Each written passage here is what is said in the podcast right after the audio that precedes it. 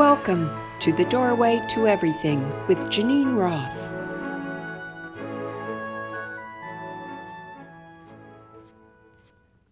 I spent years when I was in high school and all through my 20s wanting desperately to get rid of this thing with food, just feeling like it was the albatross around my neck.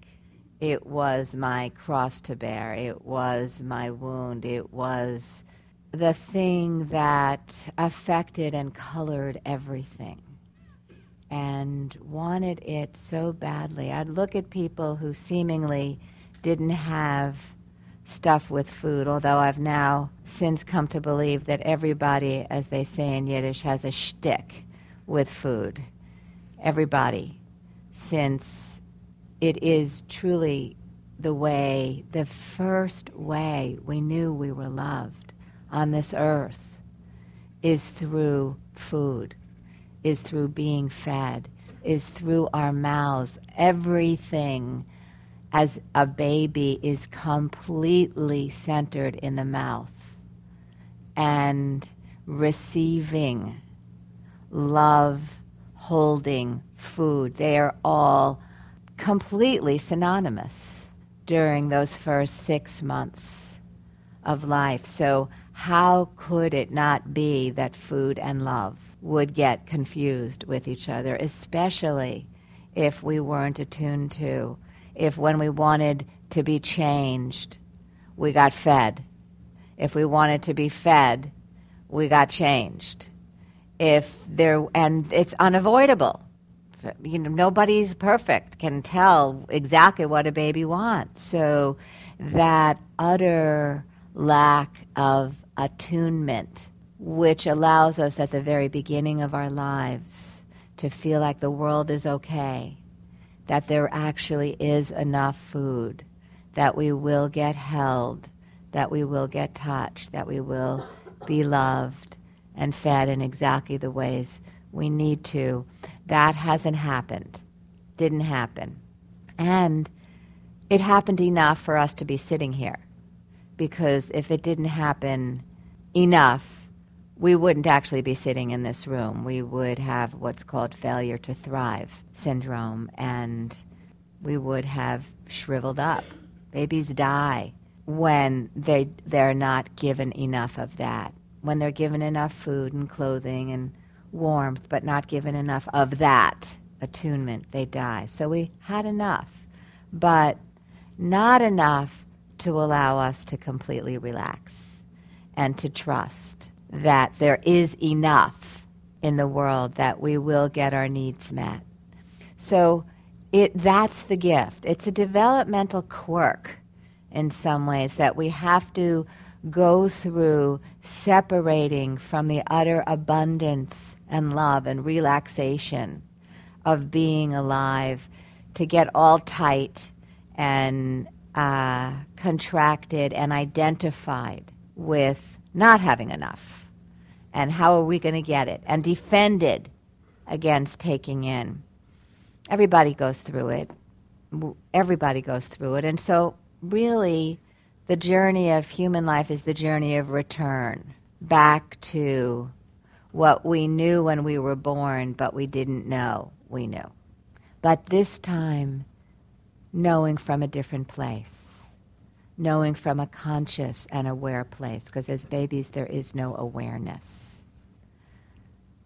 Today, I'm going to start by talking to you about my deeper understanding of emotional eating as I've begun to understand it since I've been starting to teach our retreats. Because in the retreats, I am now working with people over time. I've gotten to track and understand over time people's process with food in a way that I didn't get to understand when I would just do night and day workshops or two day workshops and never see anybody again. And also my ability to see what happened to me with food. I've begun to put pieces of puzzles together. Again, I want to remind you that this is the map of the territory. I want to say that, and I want to frame everything that I say that this is a process, it's a journey, like the nomads. It's not something I believe that you can do by yourself. I just don't think you can do this alone. I think you need a lot of support. I need a lot of support. I get a lot of support in my life now. I consider myself most of all a student. It happens to be that in situations like this and in workshops, my retreats, I have the label of teacher. I seem to be the one standing up here, just as miraculous to me as to anybody that somehow I'm ending up here. But in most of my life, 98% of my life, I'm the student. And engage deeply in the process that I'm talking to you about of inquiry, of looking at my beliefs, of the ways that I define myself and identify myself that are not true, of my unconscious reactions, of the ways that I blame myself and blame other people. I'm leaving here this afternoon and driving straight to a week long meditation retreat which will probably be my third or fourth retreat of the year. I have a teacher that I see I'm in a small group that does inquiry. And I have a meditation practice every day, an inquiry practice every day. I do this work. It's not just me standing here and talking to you about it. It's took me a while to find a, a place where I could know this is my place, this is where I can do my work. But there was never any doubt, and I looked you know, for a long, long time. Went to lots of Buddhist meditation retreats, despite my talking a lot about Buddhism, which I adore. I don't consider myself a Buddhist, although have been quite influenced by the many Buddhist retreats that I've been to. I want to say to each of you that this work that we're talking about needs to be done as a process, usually with at least one other person to witness you and a group, and in a small group. So, wherever you find that, I urge you to find that. Obviously, I started the retreat groups to start a group where the work that I'm talking about and the kind of work that I like to do and that I have found helpful and that I'm talking about at these weekends, where that kind of work could happen on an ongoing basis. Didn't really intend to still be doing these retreats, but the transformation and the love of the women in the retreat groups keeps pulling me back. I can't help myself at this point because of seeing what they're going through. That's the practice and path that I've created. But there are many, many paths. That's not the only one. There are many paths. So you have to decide for yourself. And I can't emphasize it enough that this is the map. Should you decide to walk the territory, you need a guide. You need people to be walking there with you. Otherwise, it's just too damn scary. And the momentum of the culture, it's like standing at the shore and having a tsunami come towards you, and you, just one little person saying, I can swim, I'm a good swimmer, except that every single thing in the culture is pulling you the other way, pulling you to identify yourself with what you look like. Pulling you not to look inside and see who you are besides being the kid the kid of the parents you were born to how you grew up your conditioning basically the stories of your life that's how we usually define ourselves I was born here. These are my parents. This is what happened to me. I was physically abused. My mother was drunk. My father wasn't there. My father died of stage four lymphoma a couple of years ago, on and on and on like that. That's how we usually define ourselves.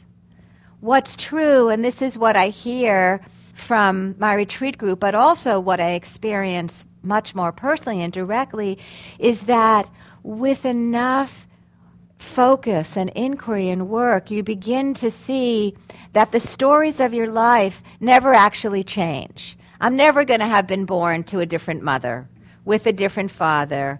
I spent years trying to improve myself so that I could finally get from my mother what I never got. Years thinking that if only I could make myself better, I could have a different childhood. Somehow the stories themselves would change. What I've begun to see is that those stories of my life never change. And every time I'm caught in one, it feels exactly the same as it did 30 years ago when I got caught in it. The, oh, something's wrong with me, I'm a failure, I'm not good enough. Every time I'm in that spiral, it feels exactly the same as it did the last time I was in that spiral. And that's what I thought was going to change. But that isn't what changes. What changes is that more and more you, I, experience ourselves without the stories. We know who we are without the stories of our lives. We actually sense what was here, who we were born as, who we are now. We sense ourselves, the essence of ourselves, and the meaning of our lives we are able to pierce through the veils of beliefs and stories to something essential, simply about being alive. What it means to have a human body in this life, what matters most to us, and to live our lives with what matters most. And so that's the process that happens. That's the process the um, when I first started with my own eating, when it kind of occurred to me, not exactly in an epiphany moment, but that crux between being utterly suicidal and not wanting to live in A or B, I not diet, or I kill myself, that what actually happened in those weeks is that I understood that I wanted something more than I wanted to be thin. That I wanted something more than I wanted my body to be in shape, than I wanted to be a good, upstanding citizen who achieved a lot of things in her life, but mostly that I wanted something more than I wanted to be thin. I wanted something more than I wanted to improve myself to have this eating thing go away. And what I wanted was to understand myself. What I wanted was not to change my life, but to use the life I had and go deeper into it. Usually, most of us are concerned with this constant thing of improvement, changing our lives, being this image of who we think we need to be what happened to me was that I saw that I wanted to use what I already had to understand who I was instead of constantly forcing myself, pushing myself, making myself be someone that I really didn't know how to be. You know, it's kind of like we see all of these movie stars and glamour this is and that's. And i mean i had a lot of those in high school the most popular girls. In my high school they were called the kilties. They were kind of the cheerleaders weren't cool but the kilties wore little plaid kilts and little white boots. And they kind of stood on the sidelines. I'm not exactly sure what they did exactly. Um, maybe kicked a little bit. And i wanted to be a kiltie but I wasn't popular enough to be a kiltie. I, I just didn't make the grade. I just so I wanted to be the kiltie in every phase of my life. Whatever the kiltie meant in the next phase, I wanted to be that. And then in the next phase, the kiltie of whatever it was in the 20s. And I wanted to be that girl, that woman, and kept pushing to be her instead of turning around and looking and seeing who was I? Instead of using my experience now So when I understood with eating that this was my chance, this was my chance, I was dropping the agenda of self improvement. And by that I mean I was going to drop the agenda of forcing myself, rejecting myself, trying to be someone else. I stopped wanting to change. Stopped. When the struggling and efforting and forcing stops, what also stops is the suffering. The suffering stopped immediately. When you stop trying to be someone other than you are, think about it. If you're trying to be someone other than you are, there's suffering involved in there. How could there not be? You're working against your own energy. You're pushing and pushing, and it's hell. And most of our lives we spend in hell. In fact, Stephen Levine says his definition of hell is wanting to be somewhere other than you are. Hell is wanting to be somewhere other than where you are. So every time you don't want to be where you are, you're in hell. You're in hell. Now, the question is well, then what? Most of us think if I'm not going to be where I am, the reason we want to be somewhere else because we're already suffering. Then you say to yourself, well, I'm not going to just keep pushing here. What? I'm just going to sit here and drown in my suffering then? This is the thing that I'm just doomed to? This is what I've got to live with for the rest of my life? No. No, it's not like that at all. Not at all. What I want you to understand are the fundamentals behind why inquiry works. And what inquiry basically is, let me demystify it in a moment, is just an investigation into the present moment. Where am I? And into following what's happening now with an open, allowing, curious, and lack of agenda way.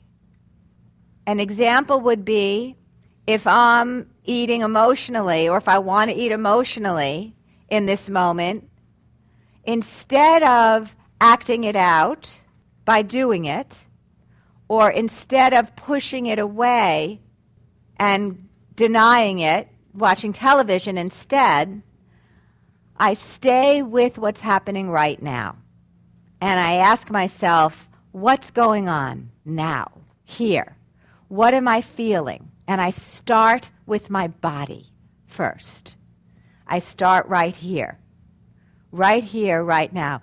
The reason that this works is because the desire to eat emotionally is somewhat a distortion of something very real that's going on. Some kind of real longing, some kind of real desire, some kind of real feeling.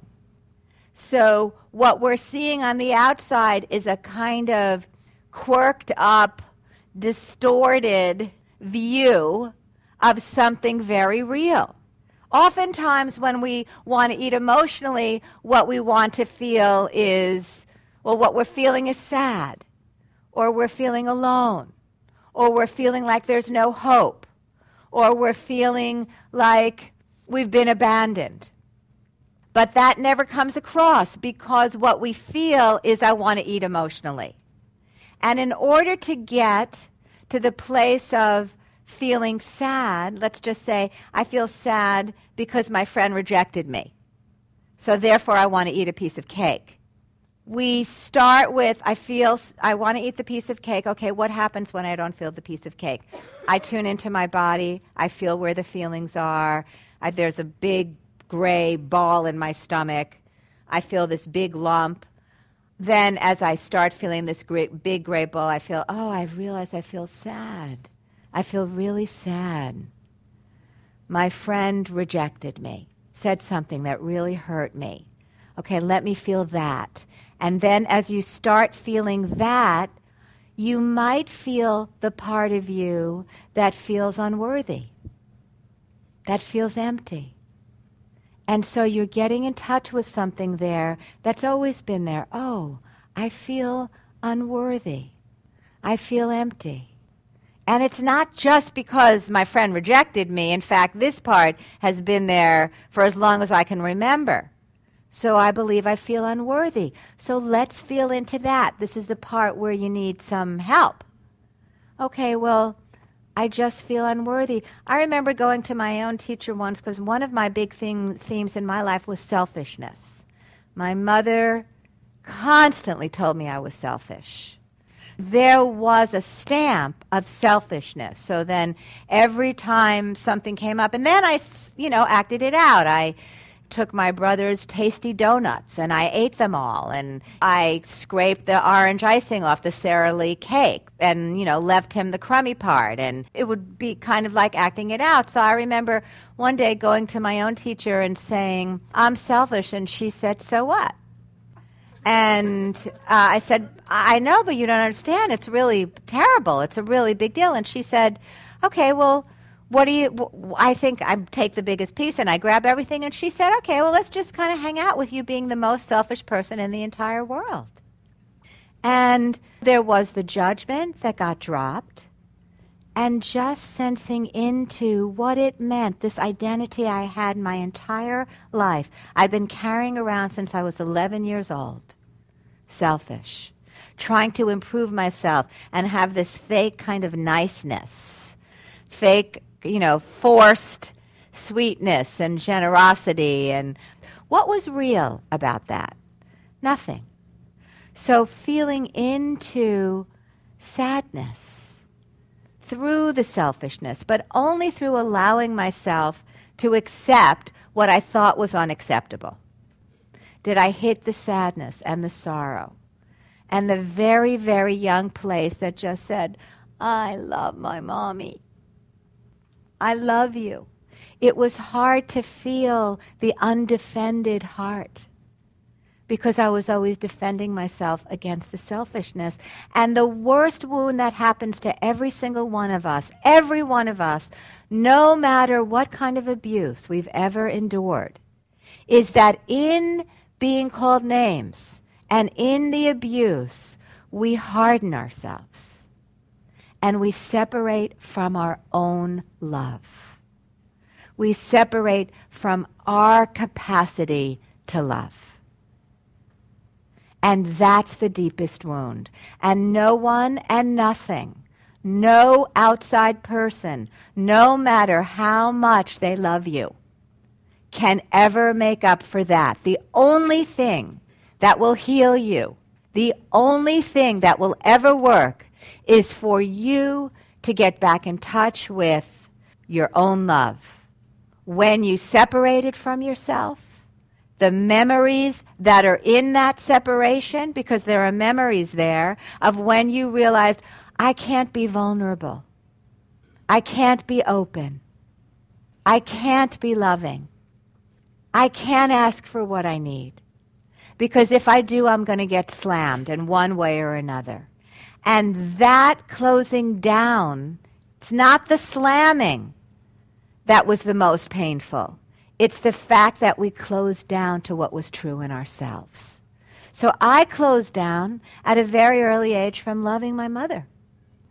It's taken me years to have to work through all that stuff I went through to get back to realizing I loved her. She was like a goddess to me. She was really screwed up and depressed and addicted and abusive and all that, and I loved her. And when we separate from our love for our mothers or our love for anybody else, we separate from our love, from the wellspring of our own heart. So that was kind of an example of inquiry, just the process of going through what's just happening on the surface. I don't want you to have that piece of cake, it's mine. To going all the way through back to, I love my mother.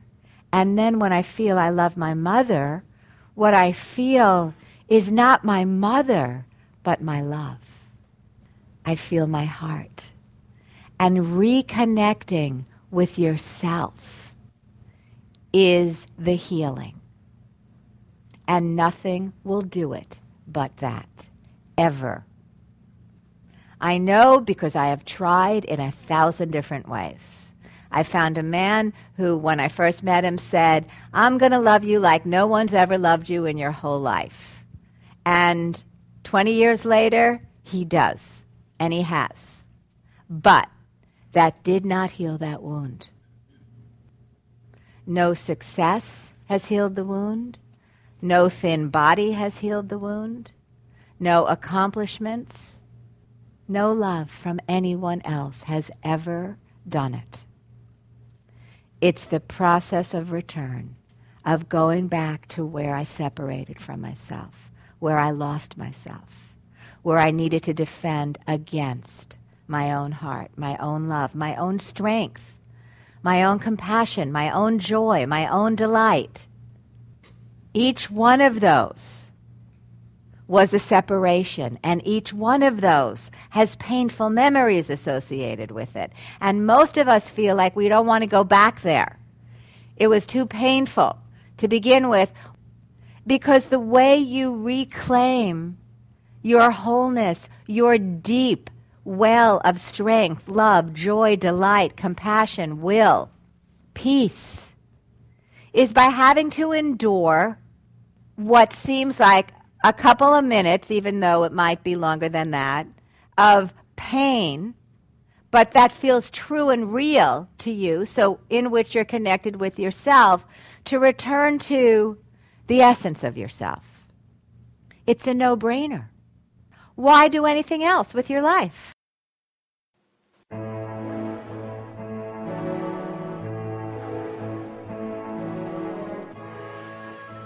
If you would like more information on Geneen's retreats, workshops, or lectures, visit her website at www.geneenroth.com. That's www.geneenroth.com. Other audios, DVDs, CDs, and all of Geneen's books are available for your support at her website. This audio is copyrighted by Geneen Roth.